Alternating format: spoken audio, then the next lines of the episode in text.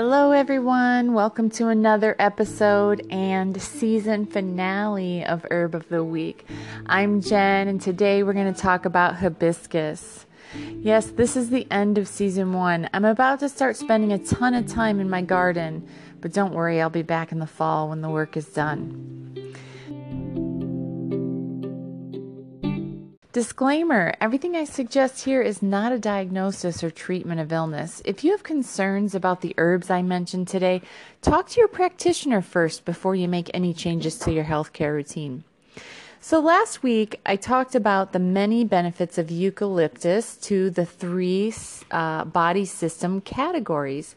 If you missed that episode, it's still available for you to go back and check it out.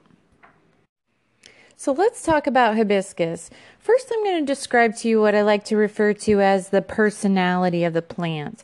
Plants have individual characteristics, backgrounds, cultural uses, and histories. Consider this as an introduction to a new friend. Listeners, meet my friend Bissy. Hibiscus is a genus of flowering plants in the mallow family, Malvaceae. This genus is actually pretty huge com- comprising se- several hundred species throughout the world.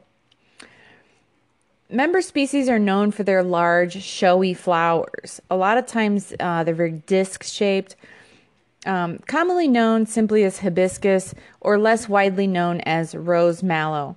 Other names include hardy hibiscus, rose of Sharon, and tropical hibiscus. There's both annual and perennial herbaceous plants in this genus, as well as woody shrubs and small trees. The generic name is derived from the Greek name Ibiskos, which Pedanius Dioscorides, the Greek physician, pharmacologist, botanist, and author of the Materia Medica, um, gave them gave it that name. The common name garden hibiscus, also known in some areas of the world Rose althea or Rose of Sharon, but it's not to be confused with the unrelated Hypericum calycinum, also called Rose of Sharon. It's tricky sometimes with common names, and that's why botanical Latin names are best when you're IDing a plant. In India, the plant is primarily cultivated for the production of bast fiber used in cordage made with the stem. The fiber may be used as a substitute for jute in making burlap. So, a tea from hibiscus flowers is, is known by many names around the world and is served both hot and cold. The beverage is known for its red color, tart flavor, and vitamin C content. Hibiscus, specifically roselle, has been used in folk medicine for its antioxidant properties, and we'll get into that in just a minute.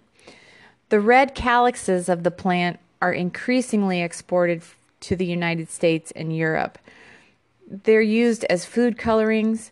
It can be found in markets um, as flowers or syrup in places such as France, where there's uh, the Senegalese communities.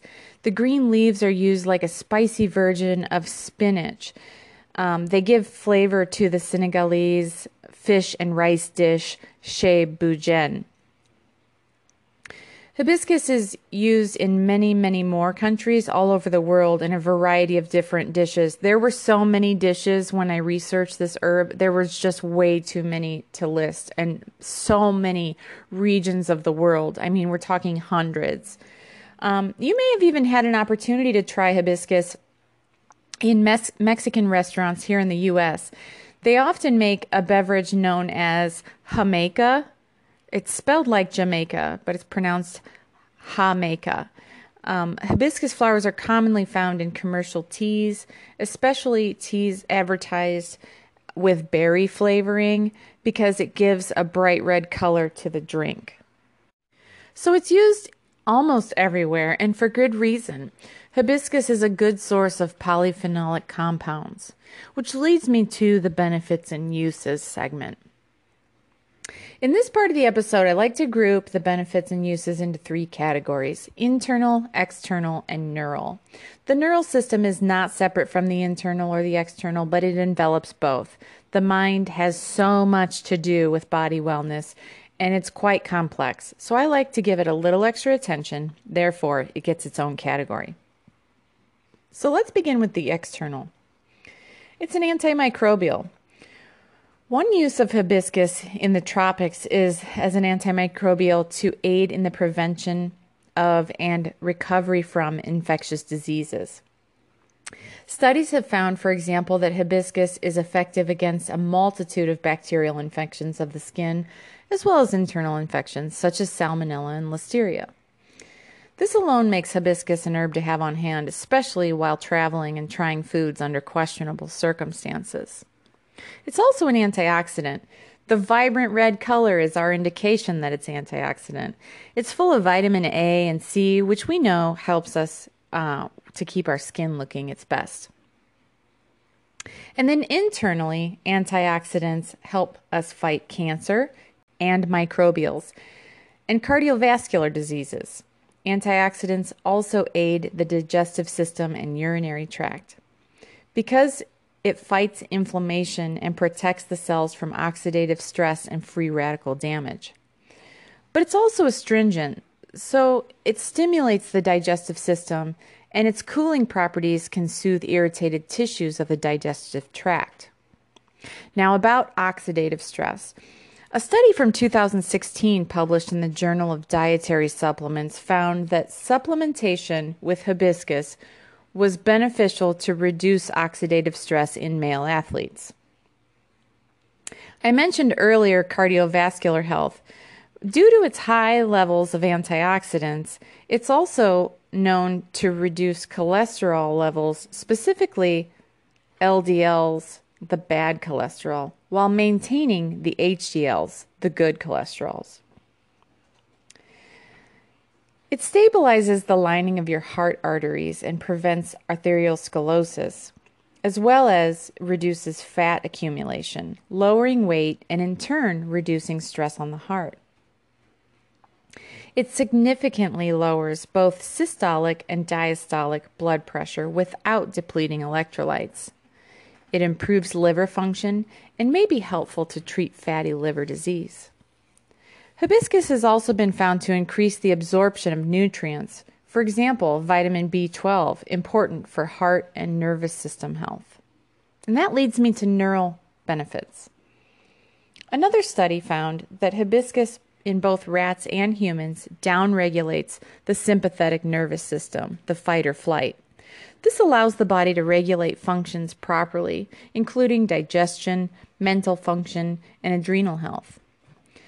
The memory improving activity of hibiscus may be attributed to its antioxidant, neuroprotective, pro-cholinergic, and anti-acetylcholinesterase properties. We talked about acetylcholine in the SAGE episode and its ability to delay the onset and reduce the severity of Alzheimer's disease, and the same goes here.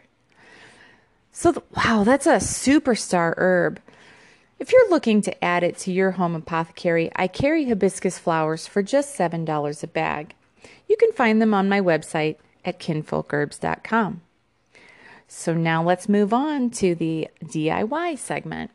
I'm going to share a simple recipe for agua de Jamaica, or also known as hibiscus tea. The ingredients are simple. You'll just need two quarts of water, a half a cup of honey, and a cup of dried hibiscus flowers. You could add cinnamon sticks or a slice of ginger, maybe some lime or orange. These are all optional additions, but they're not necessary to make this recipe. So, the first thing you're going to do is put the water and the honey into a saucepan. Add your spices here if you're going to if you're going to. And then heat the water until the honey has dissolved. You don't need to boil it. In fact, boiling it would be bad because you're going to lose your constituents if the water is too hot. You want it to be hot enough just to dissolve the honey. So you're going to remove it from the heat. You're going to stir in your dried hibiscus flowers and cover it for about 20 minutes. At the end of that period, you can then strain it into a pitcher to discard the large particles. Pour it over ice and enjoy. And again, you can add a little lime juice or a squeeze of orange if you want, but it's really not necessary. It tastes great. I love the citrusy flavor of hibiscus tea. Sometimes I even use that tea to make kombucha, and that's an even better bubbly treat. If you want to make this, I have the ingredients. Again, they're at kinfolkherbs.com. I'd love to hear how you use hibiscus. Leave me a comment, and if you have questions, email me at info at kinfolkherbs.com. If you want to have a hard copy of Herb of the Week, you can sign up for that as well as other goodies. Just subscribe with your email address, and I'll send you all sorts of great info. That concludes the final episode of Herb of the Week Season 1. I'll be back in the fall after my garden slows down. In the meantime, join me on Facebook for a discussion about herbs in my new group, The Herbal Verbal. We can share herb wisdoms, forage findings, herb garden tours, recipes, herbal histories, and herb cultures, and even more than that, all together. Thanks so much for listening and stay well, folks.